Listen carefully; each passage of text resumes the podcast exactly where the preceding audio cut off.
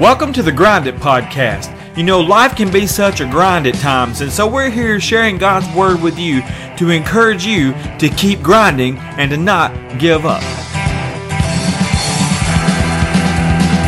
It's time to grind. So here's the host of the Grind It Podcast, the old school skateboarder himself, Randall Tucker. Welcome to the Grind It Podcast. Today we're going to continue talking about these parables in Matthew chapter 13 and Matthew tells his readers uh, that Jesus taught in parables, which is simply stories that use everyday objects, things that people are familiar with, to teach a spiritual lesson. And Jesus did this often. In his first parable that we covered in the last podcast, uh, is the parable of what we call the parable of the sower, which is talking about a farmer that sowed seed, and it, that seed being the word of God, and it falls on these different types of souls. And Jesus, we don't have to guess what Jesus meant by that parable because he actually breaks it down for his disciples, and it's recorded for us today. But in Matthew chapter 13, uh, we're going to continue, like I said, with these parables, and we're going to be breaking down these parables over the next several podcasts. And what you're going to notice is a main theme throughout these parables in Matthew chapter 13, and that theme is the kingdom of God. And if I'm not mistaken, all of these parables lead with the kingdom of heaven is like. And then uh, Jesus uses something that people are familiar with uh, to try to explain what the kingdom of heaven or the kingdom of God is like. And, and the one we're going to cover today is the parable of the wheat and the weeds, or uh, also known as the, the parable of the wheat and tares. And it's found in verses 24 through 30. And here's what Matthew writes Here's another story Jesus told. The kingdom of heaven is like a farmer who planted good seed in his field. And that night, as the workers slept, his enemy came and planted weeds among the wheat and then slipped away. And when the crop began to grow and produce grain, the weeds also grew. And the farmer's workers went to him and said, Sir, the field where you planted the good seed is full of weeds. Where did they come from? And an enemy has done this, the farmer exclaimed. Should we pull out the weeds? the workers asked. No, he replied. You'll uproot the wheat if you do. Let both grow together until the harvest. Then I will tell you, uh, then I will tell the harvesters to sort out the weeds, tie them in bundles, and burn them, and to put them or put the wheat in the barn. So let's break down this parable that Jesus gave to the audience about the wheat and the weeds. Um, and I want to make a disclaimer here. I'm not a farmer. I don't, I can't remember even planting anything in my life. Maybe a, a plant or a small shrub or a tree, but I, I don't honestly I can't even remember doing that. So I don't pretend to be an expert on farming whatsoever. But I'm 50 years old. I've watched people do it. I've helped people do it. So I have a little bit of knowledge, some common knowledge about how farming works, or at least planting things and, and planting seed and seed growing into whatever. Um, but there's five, this is why I'm breaking it down. There, there are five basic components to agriculture, uh, to this seed planting and, and, and germinating and growing into a crop. You have soil, number one. Number two, you have seed. Three, you have rain. Four, there's time. And the fifth one being the harvest. And I want to break it down, each one of them like this. You got to have soil to plant the seed in, right?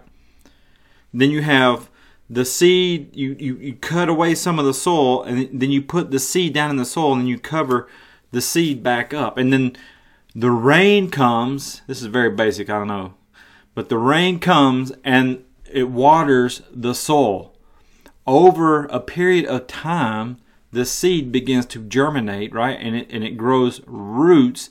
And then the next thing you know, it crops out of the ground or comes up out of the ground and it turns into whatever that seed is, whether it's a plant, whether it's a flower, whether it, it's a tree, um, you know, some kind of vegetable, whatever has been planted. That's what comes up out of the ground. So when the time comes, then, over a period of time, and the seed has grown into maturity, say it's a stalk of corn and it's grown to be about six to eight feet tall and it's full of ears of corn. Well, what happens? The farmer uh, comes out and notices that his field is ready for a harvest. And so that comes after a period of time. And then when the, the seed has come to maturity, it's a time for harvest. And they go and pick um, whatever has, has grown into maturity. And that's exactly what's going on in this parable of the wheat and the weeds that Jesus has given to this crowd and to his disciples and to us. The farmer has planted his wheat. Sometime uh, has passed, and the the wheat has it has began to uh, it has begun to sprout, and the workers they go to to check out what's going on in the field to look over their crops, maybe to to take care of it to tend to uh, the crop's needs, and they notice something happening that that's really weird in their field. They they worked really hard. They've made sure that they prepared the ground and they've planted good seed, but there's weeds coming up with the wheat. And so they, they ask a question I think that all of us would, would ask. How did this happen? I, and we want answers. How did wheat get planted and yet wheat and weeds are coming up? And so the natural reaction for the workers is to fix the issue, to fix the problem. And their first thought is to go into the field and get the weeds out. So they go talk to the farmer to find out what he wants to do. That's a good idea. And so they go to the farmer, they report the issue at hand. There's there's weeds in our field that we've worked very hard on. We don't know how they've gotten there because we planted good seed and we, we, we have tilled this land and, and, and we know it was good land and we know we didn't have any kind of uh, weed in our seed. We had good seed and we planted good seed. So how could this have happened? Should we go and get the weeds out? But the farmer has a better plan because he's wiser than the workers who just want to run and fix the issue. The farmer knows that an enemy or an opposition, if you will, which, uh, by the way, the name Satan means opposition. And the farmer knows that an enemy, an opposition, has created this issue because the enemy came in after everyone had left the field and planted weeds among the wheat. The farmer knows that if the workers were to go into the field and pull up the weeds, they would destroy a lot of precious wheat and it would be very costly for the farmer the farmer tells the workers that uh, that planted these seeds that worked very hard on this soil and planted this seed he says to let some time pass and when it's time for the harvest he will tell the harvesters then to gather the wheat as well as the weeds and then after they've uh, after everything in the field has been gathered the harvesters will then separate the wheat and the weeds bundle up the weeds, bundle up the wheat, burn the weeds, and store the wheat into the barn because the wheat is what they wanted to begin with. That's why they planted the seed. And that way, when the harvesters let it grow up together and harvest it and then separate it and bundle them up together and get rid of the weeds and, and, and keep the wheat into the barn, no wheat will be lost during this process, and the useless weeds will be destroyed, and the farmer won't lose any crop. Because if he went, if the workers would have just went out in the field and started pulling up the weeds, they would have pulled up some wheat with it, and it would have cost the farmer a lot of money. The awesome thing about this parable, much like the parable of the sower, Jesus gives us the interpretation so we don't have to try and figure out what he means by it. And this is found in verses 36 through 43 when Jesus says, or Matthew writes, Then leaving the crowds outside, Jesus went into the house, and his disciples said, Please explain to us the story of the weeds in the field. And Jesus replied, The Son of Man is the farmer who plants the good seed. So Jesus is the farmer. The field is the world, and the good seed represents the people of the kingdom. The weeds are the people who belong to the evil one. The enemy who planted the weeds among the wheat is the devil. The harvest is the end of the world, and the harvesters are the angels. Just as the weeds are sorted out and burned in the fire, so it will be at the end of the world. The Son of Man will send his angels, and they will remove from his kingdom everything that causes sin and all who do evil. And the angels will throw them into the fiery furnace, and there will be weeping and gnashing of teeth. And then the righteous will shine like the sun in their Father's kingdom. Anyone with ears to hear should listen. We talked about that in the last podcast. Because when we listen, Jesus says we will understand. And that's what he says here. Anyone with ears to hear should listen and understand. So I hope you've heard what Jesus has said, and I'm going to help you understand it. And here's how we're going to break this down because there's some great lessons in this parable for us.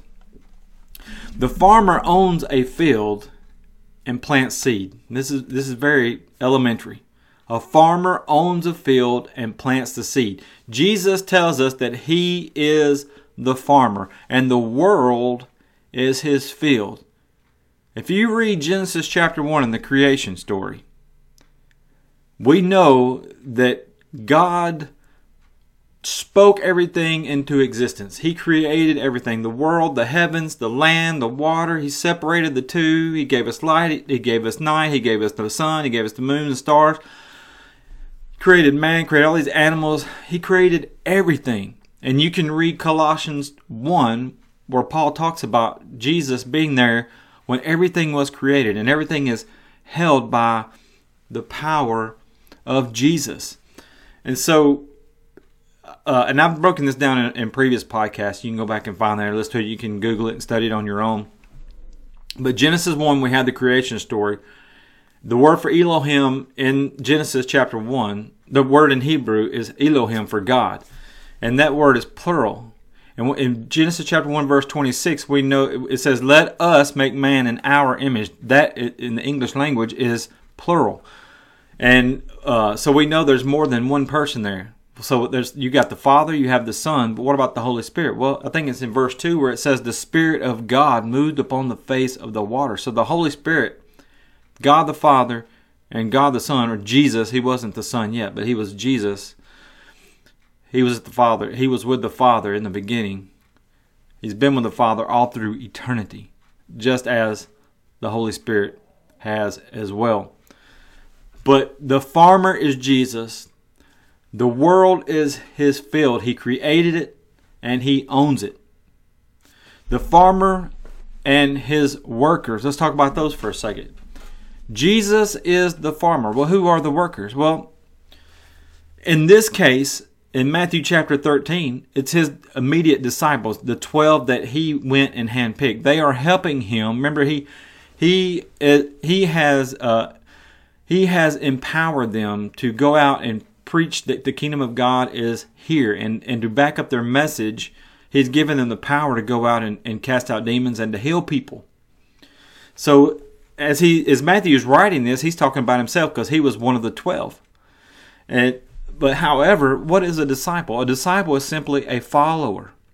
And so, if we are a follower of Jesus Christ, if we've been washed in the blood of Jesus and we've been filled with the Holy Spirit and we're walking with Jesus on a daily basis, and, and He is the, the center of, of our world, He is the focus of our attention, then we are a disciple. We are a follower of Christ. And if we are a follower, if we are a disciple of Jesus, then we too are his workers.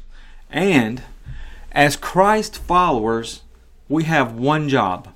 That's it. One job. It's really that simple. We think we have more than one job because we, we like to be the spiritual police, if you will. I, don't know how, how else to say that. We, we think it's our job to go out and bash people over the head with the Bible, you know, to tell them how wrong they are and tell them how they're in sin. And we, we throw out a bunch of scriptures condemning the sin that people are committing. And, and, and that's not our job. It's not our job. What is our job? Our job is to work for the farmer, and that's Jesus. What did the farmer have his workers to do? What did his what what was the job of Jesus's disciples? Did they go out and, and, and beat people over the head with Scripture? Absolutely not. And we just talked about this in a previous podcast, but Jesus prepared his workers with teachings about the kingdom of God. He was pouring himself into those 12 men because he knew within three years or so he was going to be uh, betrayed, down a cross, be put in a tomb, resurrected the third day, and then within 40 days after that, he's going to be ascending back to the Father and he would be leaving them. And it was going to be their job to take the keys of the kingdom and grow it and build it, and, which is still happening, by the way. So Jesus prepared his workers, those 12 men, with the teachings about the kingdom of God. He tells them to go out to the, at first to the Jews only when he sent them out uh, in pairs, two by two. And he told them to go into these villages and preach the message of hope that the kingdom is now here. And he empowered them, like I said a few minutes ago, to work miracles so that they could back up the message that they are proclaiming. And he said, if they accept your message, hey, that's great. They'll take care of you. But if they don't, you you you walk out of that house, you walk out of that city, and you shake the dust off your feet and go somewhere else. That that's simply what our job is. Our job, our one job, is to share Jesus with people. It's that's it. Our job is to go out into the field, the world, and sow seed for the kingdom of God and to nourish the seed as making sure it has been planted and making sure it has plenty of water. And the rest is up to God and the harvesters. That's why Paul says in 1 Corinthians 3 5 through 9, he says, after all, because the, the, the, church in Corinth was, they were having uh, division issues because people had been uh, baptized by Apollo, some had been baptized by Paul, and so forth and so on. And, and so Paul's saying, look, after all, who's Apollos? Who is Paul? We're all, we're all God's servants through whom you believe the good news. In other words, we've taught you the good news, and you were obedient to the good news, the gospel, the death, burial, and resurrection of Jesus Christ. Each of us, the workers of God, we, we did the work the Lord gave us. I planted the seed in your hearts. Apollos came along and watered it, but it was God who made it grow. It's not important who does the planting or who does the watering. What's important is that God makes the seed grow. The one who plants and the one who waters work together with the same purpose, and both will be rewarded for their own hard work. It's a word we don't like because we work all the time, so we don't want to work when it comes to Jesus and the gospel and the kingdom of God. But that's what we have to do. Paul says, For we are both the plant, the one who plants and the one who waters. We are both God's workers, and you are God's field. You are God's buildings. In my opinion, one of our problems as the workers for God, for Jesus, is that we think that we are the harvesters as well. Our job as workers for the farmer, who is Jesus, as we just read, Paul say is to plant seed in the soil, water that seed. Period. That's it. Plant seed. Tell people about Jesus. Tell people about the death, burial, and the resurrection so that they can have the opportunity to accept Jesus or reject Jesus, to be saved or to be condemned. The job of the harvester is to separate the wheat from the weeds. And who is harvesting the crop that uh, that the field has produced? Well, who did Jesus say it was? It's not the workers. He told the workers, "No, it's not your job to harvest. We're gonna. Your job was to plant seed. Now we got to give it time and let it grow together, and then I will tell the harvesters when it's time for the harvest to begin, and the harvesters will go and separate. They'll pull up the weeds and the wheat. They'll gather it all together whatever's in the field, and then they'll separate in the end the wheat from the weeds. Well, who who are the harvesters? Jesus said that the harvesters are not the workers, but the angels. And the angels know who belong to Jesus and who does not. Guess what? Newsflash, we don't. I don't know if you're a Christian. You don't know if I'm a Christian. I can say that I am all day long.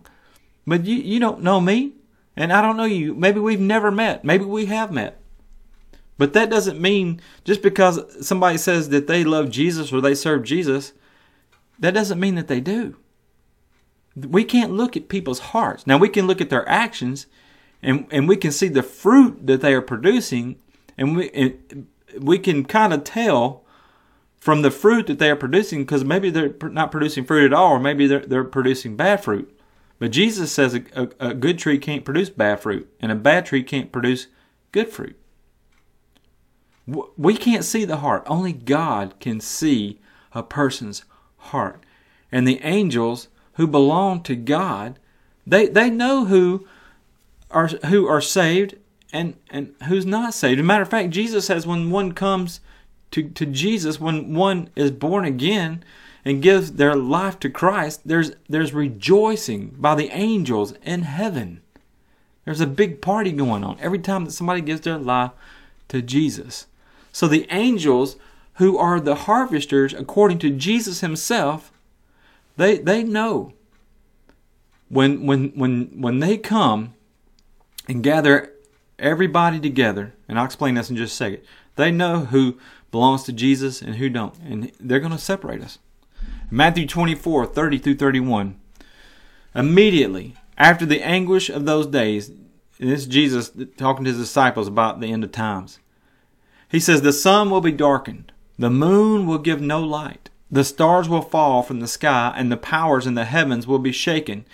And then, at last, the sign that the Son of Man is coming will appear in the heavens, and there will be deep mourning among all the peoples of the earth, and they will see the Son of Man coming on the clouds of heaven with power and great glory. Let me stop right there. When, when in Acts chapter one, when Jesus ascended up into heaven, and the disciples are there uh, watching him disappear into the clouds, what did the angel? There was angels that appeared beside the disciples, and he, they said, "You men of Galilee, why are you standing up, staring up into the heavens and staring at Jesus as he's going up?" He said, "He said he's going to return just like you see him leave. How did he leave? He left into the clouds. What does Jesus say here? He says, they will see the Son of Man coming on the clouds of heaven with power and great glory. Now listen to this, verse 31. He will send out his angels. He will. Jesus will send out his angels with the mighty blast of a trumpet. What's going to happen at the end time? Paul, according to 1 Thessalonians chapter 4 that Paul writes, the trumpet's going to sound and then it's, it's, it's, it's all going to end. He will send out his angels with a mighty blast of a trumpet, and they will gather his chosen one. Who will? The angels will, because they are the ones who harvest the crop. They will gather his chosen ones from all over the world, from the farthest ends of the earth and heaven. And I want to read first, uh, let's say Colossians chapter one, because Paul he paints a beautiful picture of all of this. He puts this all into perspective how we are the workers for the farmers. The farmer is Jesus.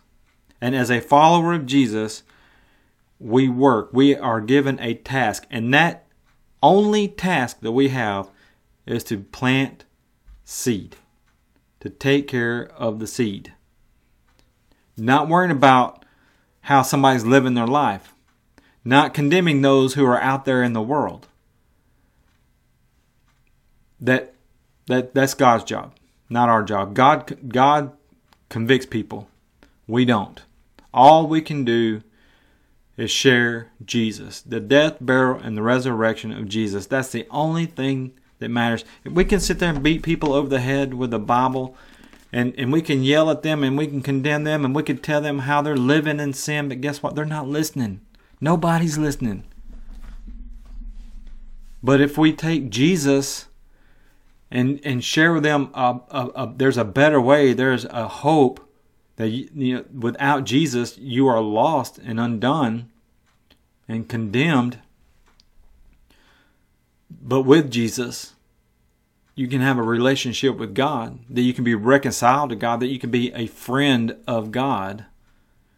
All because Jesus died on a cross, that He loves us so much that He would be willing to give himself up, go through this cruel death on a cross, be put in a tomb for three days, to be know what it's like to be separated from the Father, to be like us, and then come out of that tomb holding the keys of death and hell, victorious.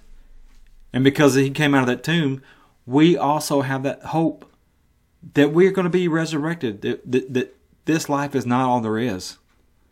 That when we pass from this life into eternity, if we're washed in the blood of Jesus Christ, we're going to be with God for eternity, forever and ever and ever. And if we don't, then we, we, we die condemned and we're separated from God for eternity. But we as workers have to give that message of hope. And this is and that, that's our only job. Because the only thing that matters when somebody takes their last breath on this earth and their heart beats for the last time is were they washed in the blood of Jesus Christ?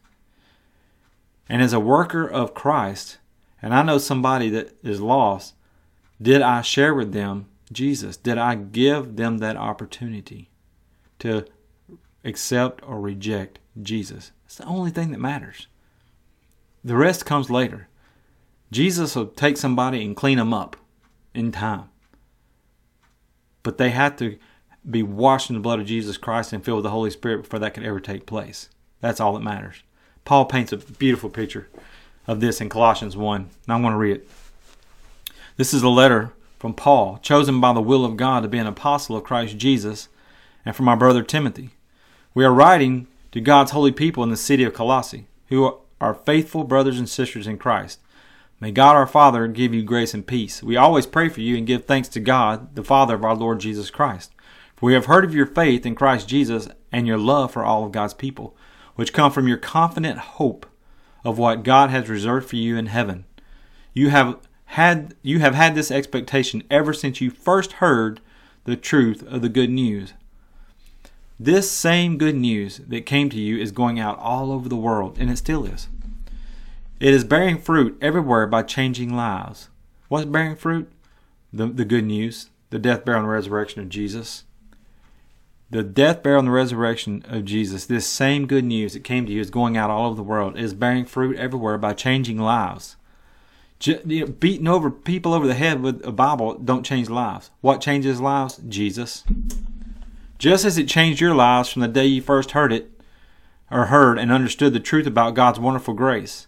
You learned about the good news from Epaphras. You, you heard about Jesus and what he done on the cross from Epaphras, our beloved co-worker. He is Christ's faithful servant, and he is helping us on your behalf. What does a servant do? A servant works.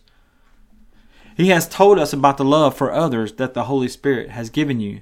So we've not stopped praying for you since we first heard about you. We ask God to give you a complete knowledge of His will and to give you spiritual wisdom and understanding. Then the way you live will always honor and please the Lord, and your lives will produce every kind of good fruit.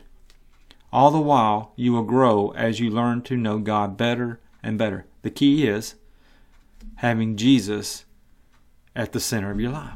Because when we do, our lives will produce every kind of good fruit, like Paul says. And all the while, as we're centered and focused on the Lord, we will grow as we learn to know God better and better. We also pray, he says, that you will be strengthened with all his glorious power so you have all the endurance and patience you need. In other words, you ain't going to give up when things get rough and, and get hard. You're going to keep going. May you be filled with joy, always thanking the Father. He has enabled you to share in the inheritance that belongs to His people who live in the light. For He has rescued us from the kingdom of darkness and transferred us into the kingdom of His dear Son, who purchased our freedom and forgave our sins. And then Paul's going to talk about Jesus being the farmer and how he created the field or the world. Christ is the invisible image of the invisible God. Christ is the visible image of the invisible God. He existed before anything was created and is supreme over all creation. For through him, God created everything in the heavenly realms and on earth. That's what I was talking about earlier, that Jesus has always been there since eternity with God, the Father, and the Holy Spirit. He made things that we can that we can see and the things we can't see, such as thrones, kingdoms, rulers, and authorities in the unseen world. Everything was created through Jesus and for him. He existed before anything else, and he holds all creation together. Jesus does. Christ is also the head of the church, which is his body. That's the kingdom. He is the beginning, supreme over all who rise from the dead. So he is the first in everything. For God in all his fullness was pleased to live in Christ, and through him God reconciled everything to himself. He made peace with everything in heaven and on earth. How? By the means of Christ's blood on the cross. This includes you, who were once far away from God. When you didn't know Jesus, you were an enemy to God. You were separated from God. That's what Paul says.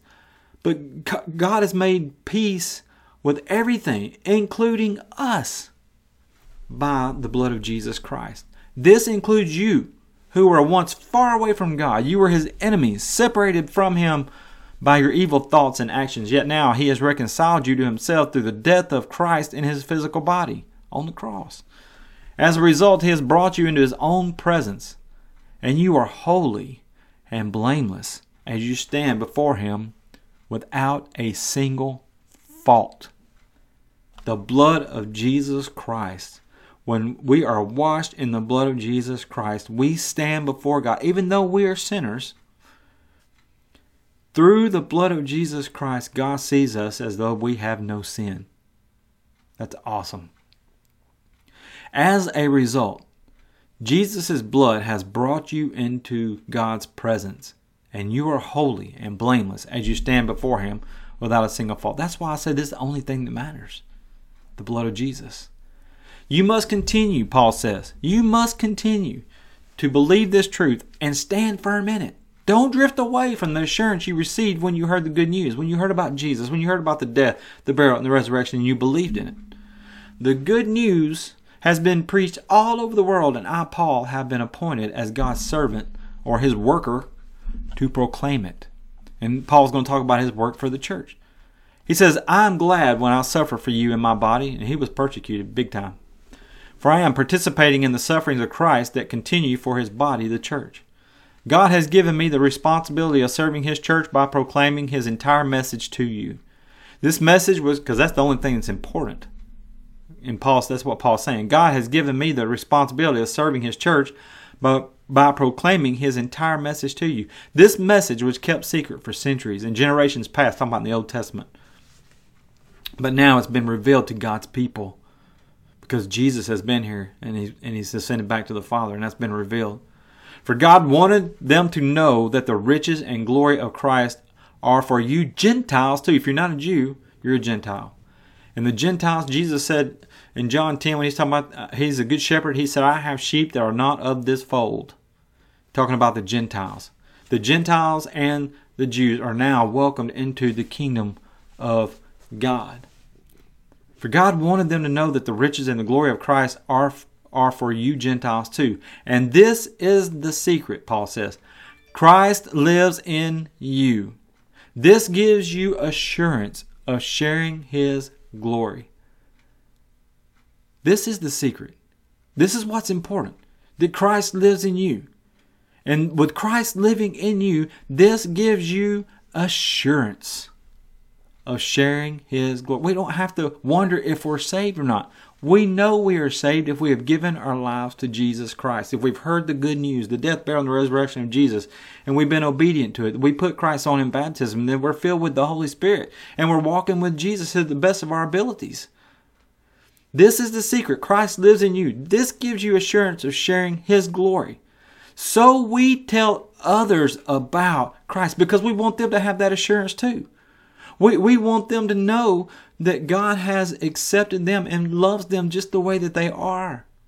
That's what Paul is saying here. That's why we work. That's why we share this, this message, the gospel, the hope, the death, burial, and resurrection of Jesus. That people can be filled with the Holy Spirit. They, they can live for Jesus and they can be saved. They can have their sins washed away. They know when they take their last breath on this earth and they take their first breath in eternity that they will spend eternity with Jesus, with God the Father, with the Holy Spirit in a place called heaven that we can't even fathom on this earth. Paul says this message, this secret is so important. So we, we tell others about Christ, about Jesus, warning everyone and teaching everyone with all the wisdom God has given us. We want to present them to God perfect in their relationship to Christ.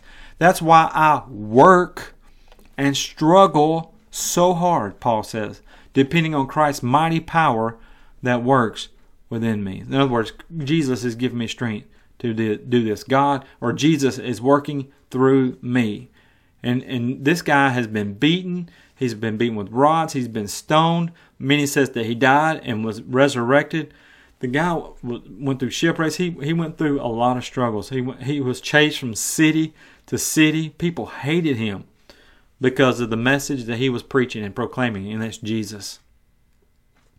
And he says, That's why I work and struggle so hard, and I depend on Christ's mighty power that works within me. I want to I want to end the podcast by saying just a few things. Number one, the the first thing I want to say is Jesus didn't go around condemning people for their sin. He simply told them about a better way to live. There's God's way. He gave them that opportunity to repent of their sin, which is going against God's will, right? He gave them that opportunity to repent and join the kingdom of God. He, he didn't he didn't go around condemning people. He went around loving people and sharing this message of hope that the kingdom of God is here. Paul and the other apostles did the same exact thing. They knew their responsibility as a worker for the farmer, who is Jesus. They knew their responsibility was to plant seed, which is the Word of God, in the field, which is the world. The worker's focus was planting good seed. The focus is the kingdom of God and not sin. We cannot make people quit sinning. Only God can change hearts. And you know what? When God does change hearts, we're still going to sin because we're human. There was only one person that was perfect who never sinned, and that was Jesus himself and he was able to do so to become our sacrifice for our sins. Besides Jesus, we are all sinners, even after we come to the saving grace and knowledge of our Lord and Savior Jesus Christ.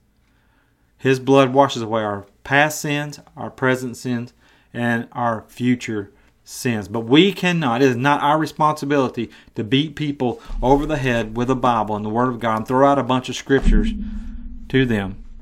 It's not going to help a thing. It's not going to change their hearts. Only Jesus can change their hearts. So what we what we are responsible for as workers of the farmer, being out in the field laboring, is sharing Jesus, the message of hope, the death, burial, and the resurrection of Jesus. I want to remind you what Jesus told his disciples in Matthew 9 35 through 38 says Jesus traveled through all the towns and the villages of that area, teaching in the synagogues and announcing the good news about the kingdom. And he healed every kind of disease and illness. And when he saw the crowds, he had compassion on them because they were confused and helpless like sheep without a shepherd. He wasn't condemning them, he had compassion on them because they were confused and helpless. They were like a sheep without a shepherd. And he says to his disciples, The harvest is great, See, it's the harvest. He's looking out over the field, the people. And he says, Man, they're ready. The harvest is ready, but the workers are few. So pray to the Lord who is in charge of the harvest. We're not in charge of the harvest, we're in charge of the field. We've been given a job, and that's to plant the seed of Jesus, to tell people about Jesus. Not, not tell people how they're sinning and they're living for the devil and they're, they're condemned and all this stuff. We're supposed to show grace, mercy, compassion, love, long suffering with people, and share with them Jesus and give them hope and give them the opportunity to accept Jesus or reject Jesus. The harvest is great, but the workers are few. So pray to the Lord who is in charge of the harvest. Ask Him to send more workers into His fields. You and I are not responsible for the harvest. Jesus Himself is in charge of the harvest. He's going to send his angels when the time comes to to um, when the harvest is ready. He'll send them out to gather the harvest, and they will separate the wheat from the weeds. As a follower of Jesus, a worker for the farmer, are you doing your job? Are you sharing the message of hope? Are you telling people about Jesus? Are you telling them about the death, the burial, and the resurrection of Jesus with people so that they can have the opportunity to be saved like you, so they, they can have their sins washed away and they can be filled with the Holy Spirit so that they too can walk with Jesus and be a part of the kingdom, to be a worker for the kingdom. Remember, you are not the harvester.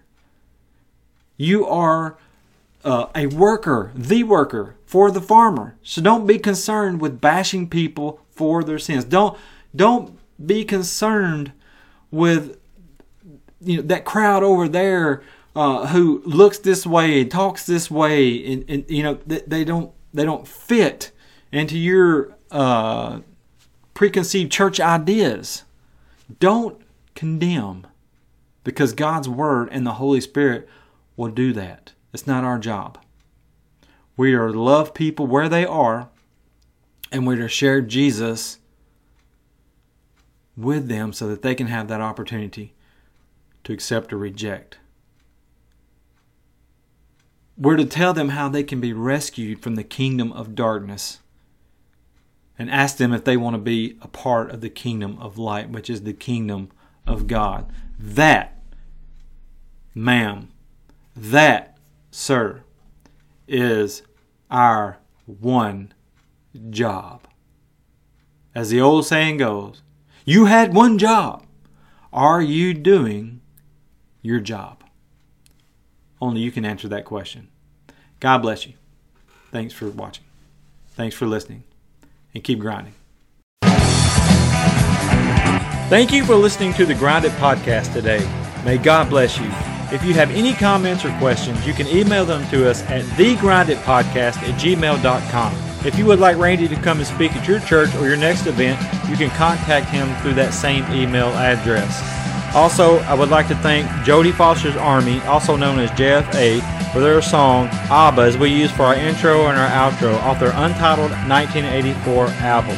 May God bless you and remember, keep your eyes on Jesus and keep grinding.